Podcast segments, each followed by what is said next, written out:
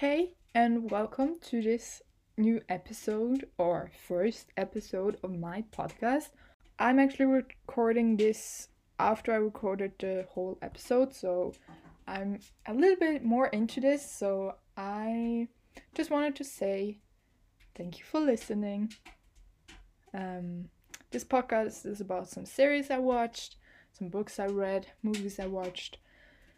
So I guess have fun and I really try my best to speak English that you can understand. Sorry if something is wrong. Um, yeah. So have fun. By the way, sorry if you hear my fire in the background. it's very cold here.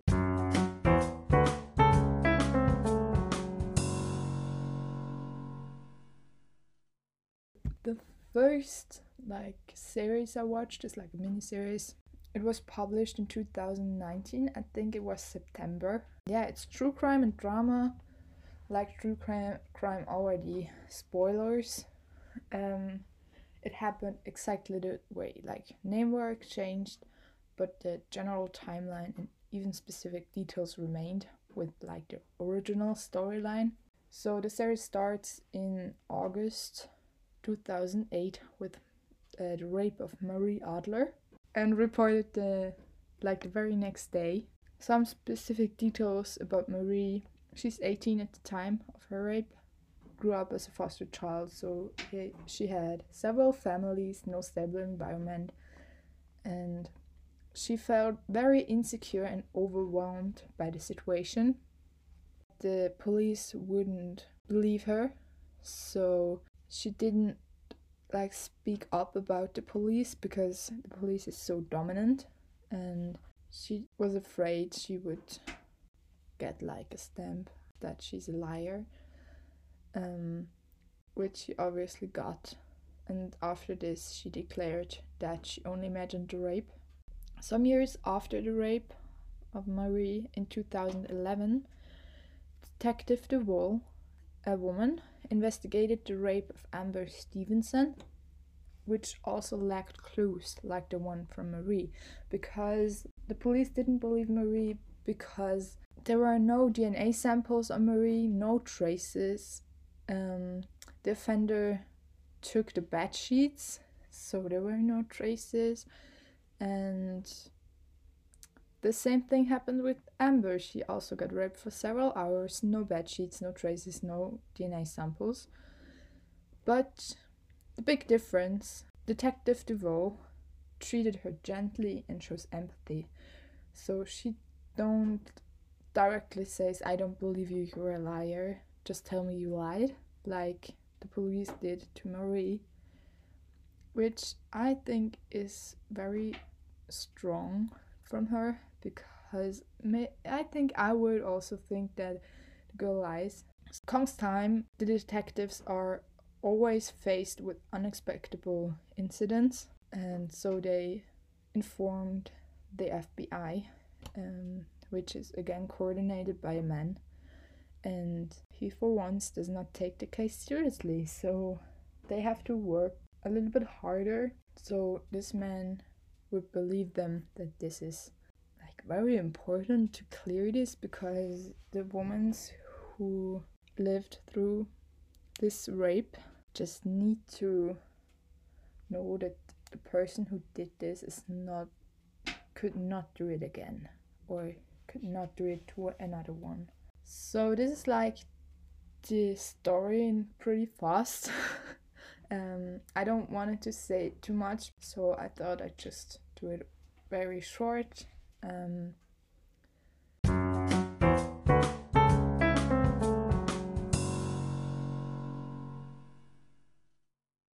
yeah, what is my conclusion about or in this series? Um, for me, it was hard to watch sometimes because it's very brutal and very emotional. Maybe for some persons, maybe also for me, um, it wasn't like the right thing to watch, maybe because you could get a trauma or really overthink everything you see, which happened to me. Um, or when you have experiences with sexual sexual assault, um, maybe not watch this.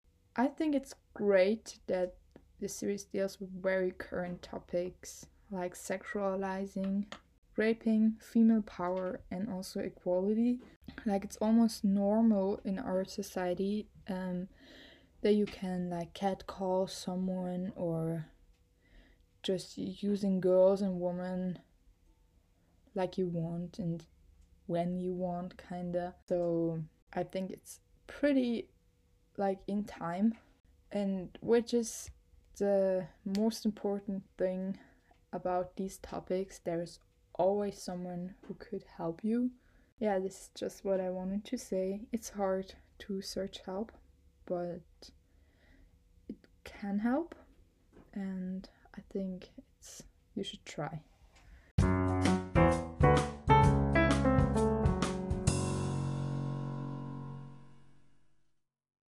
So, the second series I watched in this time um, through the lockdown and quarantining and I don't know what else is Dead to Me. Dead like someone died. Oh, I love this series. um, Dead to Me is like a dramedy, black comedy, and tragic comedy series, also on Netflix. Where else? Uh, it was published in May 2019. I know 2019, but I'm not sure about May. I think it, it was May. Um, and it's literally about two completely different women and two dead men. Yeah, it's it's again something a little brutal, but I really loved this series. So, first of all, Jen Harding She's a choleric, sarcastic, and very direct real estate agent, and she is married to her husband Ted. But this marriage is nothing, no, not nothing. This marriage is anything but happy. So, yeah, she had a pretty hard time, and when Ted is hit by a car, he died, and now Jen has to look after her sons Charlie and Henry, and she has to um, cope with the whims of her narcissistic mother-in-law, Lorna, which is pretty annoying even to watch. So after this incident, she went to a self-help group, and there she meets Judy Hale. And Judy is like this this completely different kind of hum- human like, she is extremely self destructive, has almost no self confidence, and suffers from depression. She just remains optimistic and is friendly to everyone. And although she has suffered several miscarriages, and her fiance is this how you pronounce it? I don't know. Uh, fiance Steve Wood, an arrogant account- accountant was this like his job? I don't know. Um, anyway, he was a money launderer for the Greek mafia and recently left her. Yeah, he left her and it was very hard for her after her miscarriages and so she like hated him but still loved him. Like and later in the story he wants her back and even ma- manipulates her by gaslighting so this is very exciting to watch actually because you know she shouldn't do, but you kind of want that she does it again. So the story goes on. So it was very interesting to watch. So despite their very different personalities, um, they developed a friendship, and which, however, threatens to fail when Judy realizes, in desperation, that she's responsible for that Ted's death. So this like broke the friendship for a little bit of time, but then there was like a situation between Jen and Steve. Now we jump into season two.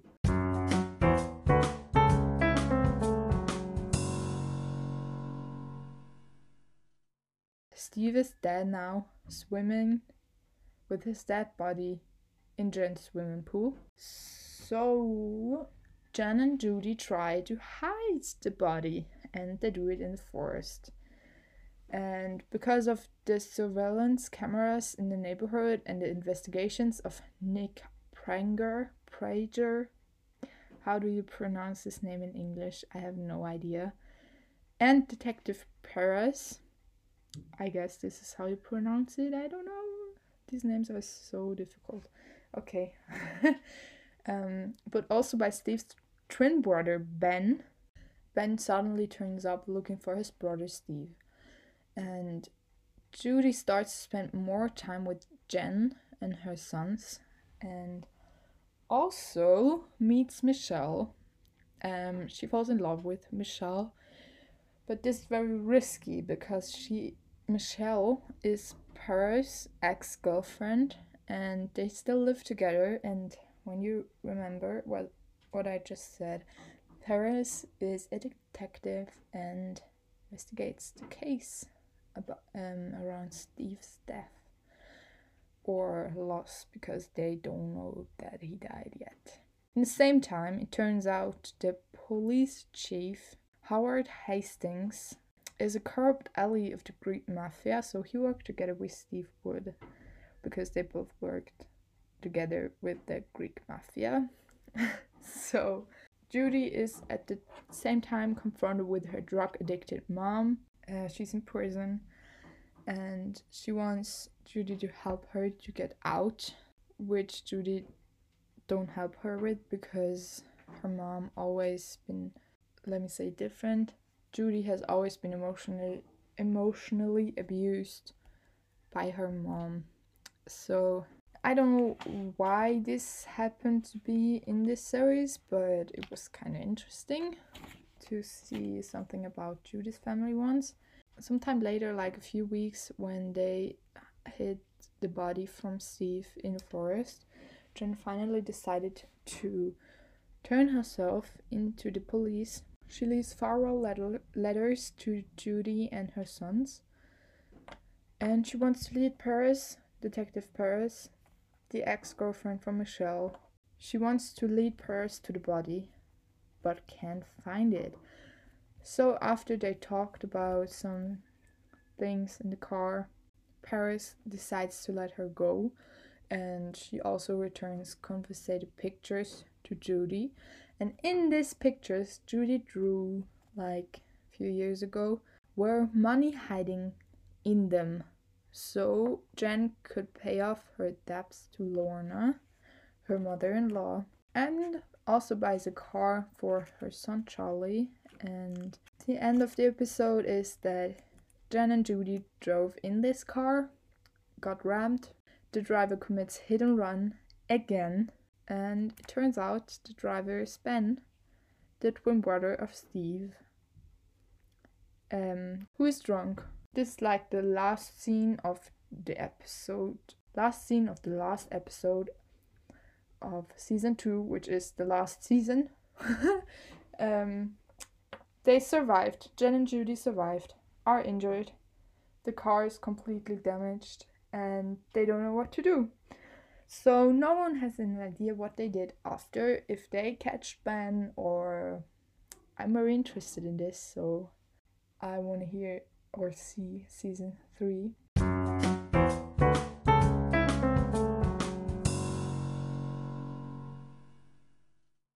As I said, at some points it was so hilarious, at others it was very exciting or emotional, and as I said before, I liked Judy the most because I kinda could identify myself with her and it was so much easier to watch um Ben like unbelievable because yeah, it was just like more to laugh about and at some points it was so unclear what you should think about and I don't know, it was so cool to watch this. I couldn't stop when I started.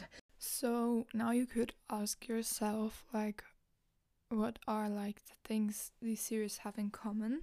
And I actually thought about this because I didn't watch them because I thought, oh, they are like similar. So I thought about this and I came to the conclusion that there are some similarities in the work of the police, who is in the series pretty big actually. Like they work pretty similar, and I think the police officers in Dead to Me work pretty like the same way as the police officers who wanted to help Marie Adler in Unbelievable, but like just made her situation even worse. Um, this is like the biggest one, and the other one is that in both series there are like kinda strong women in front in in a front place kinda. So I think this is also a big similarity between these two series. So this was my first episode of my first podcast, which I think I know how I'm gonna name it now. I think my the next episode is about a book I'm reading right now. Um, I'm not completely sure because I'm not sure if I like this book, but maybe I'll just read it and make a podcast about it. So stay tuned and see you. Bye.